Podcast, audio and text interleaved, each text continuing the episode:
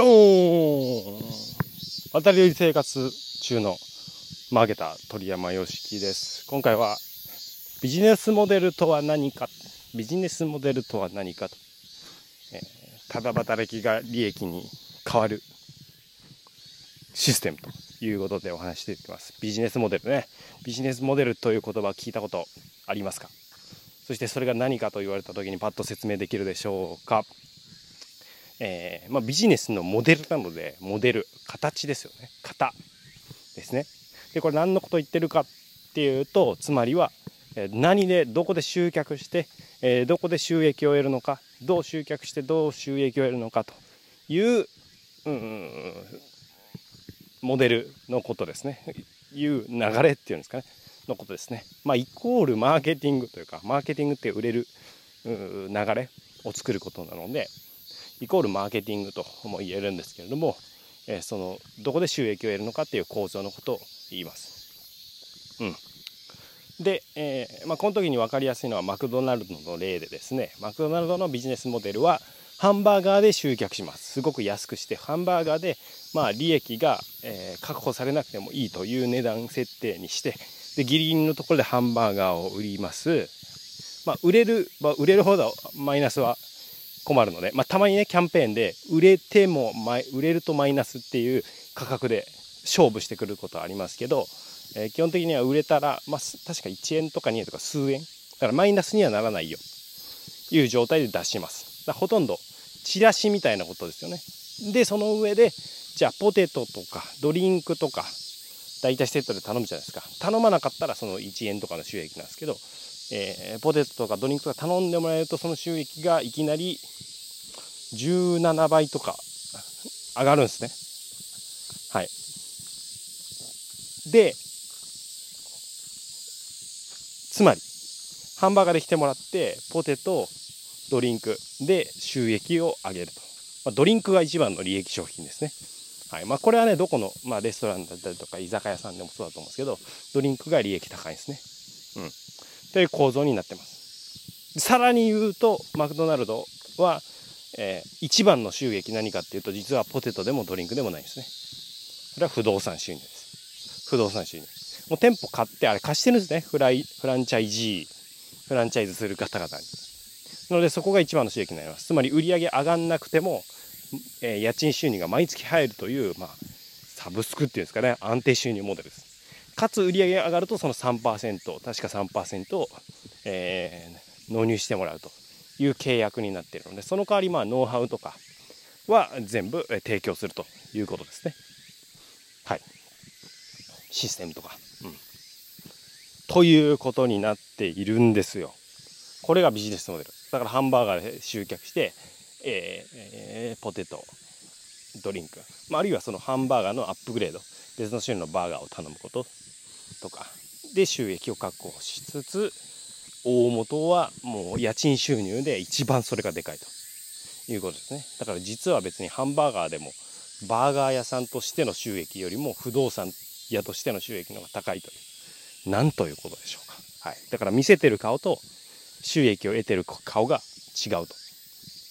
いうことになります。でこれは上手に設計されているわけですよね。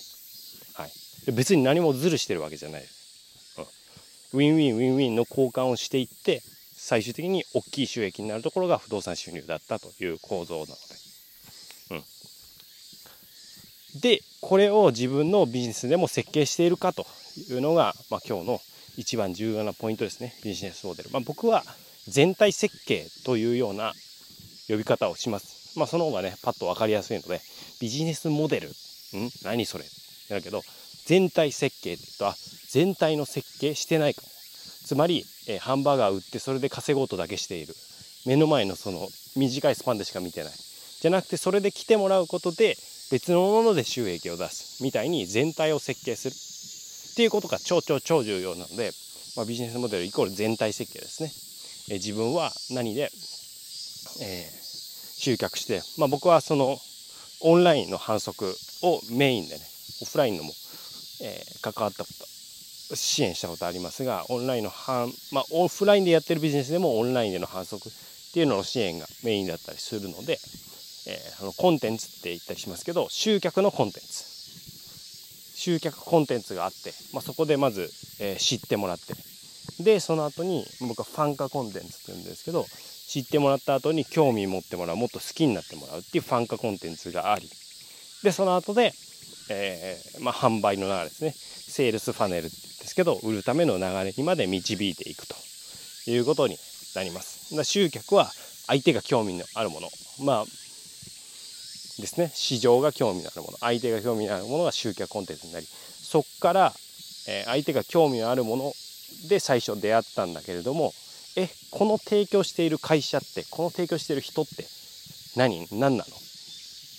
でその集客コンテンツで出会った人が興味を持ったらその後がファン化コンテンツでその人の価値観とか大事にしているものとかやっていることを知っていいなと。なんか共感するなと。価値観近いなっ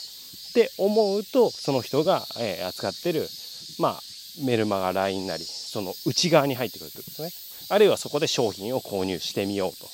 それ扱ってる商品の価格とか種類によるんですけど商品を購入してみようという先に進むということですね。だから集客コンテンツがあり、えさらに知ってもらってファン化コンテンツ、えその人自身とかその会社自身がやってること思想価値観が好きになりじゃあその人の何か運営してるものがあれば、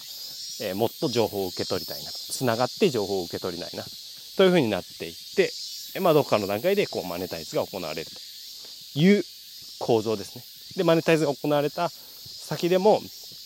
えー、少額のマネタイズの少額の商品、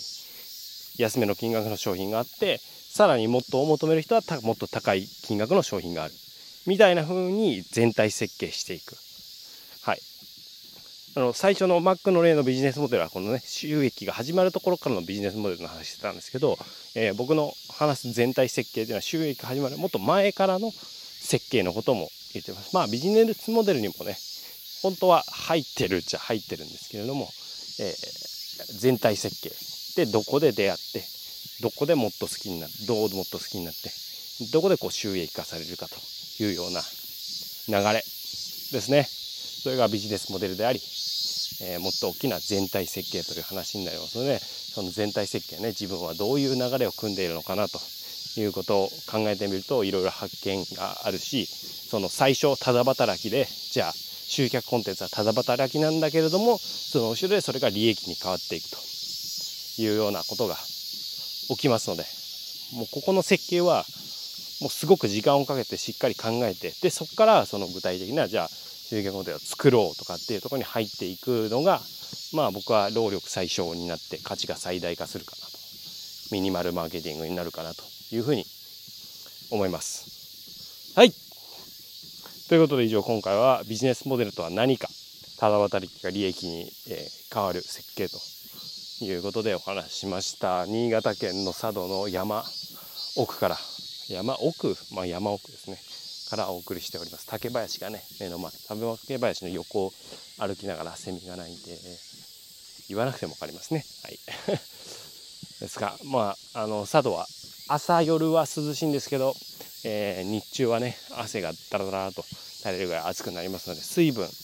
たくさんあの僕もとってますが水分補給ね、えー、全国どこもかしこも、まあ、暑めだと比較的暑いと思いますので水分補給を本当にしてください。2リットルですね。1日2リットルすると体にいいというので2リットル飲んでるかなと。飲みましょう。で一気にガーって飲むよりもこまめにね、えー、飲んでいって2リットルがありそうなので。で2リットル実は別に直の水だけじゃなくてフルーツとかねスイカとか水分多いのでフルーツで水分を取っていくというのもありですので水分取ってお互い元気にもう元気にねハッピーで暮らしているっていうことが一番重要だしそのための、えー、ビジネスでありそのための収入お金でもあると思うので、収入構造ビジネスモデル全体設計を考えつつ人生の全体設計としてはハッピーに過ごすということが重要なので、そんな生き生きした毎日過ごしていければなと思います。無知を武器に今日も一歩成長を楽しんでいきましょう。Thank you for listening. You made my day 鳥山よしきが新潟県佐渡の山からお送りしました。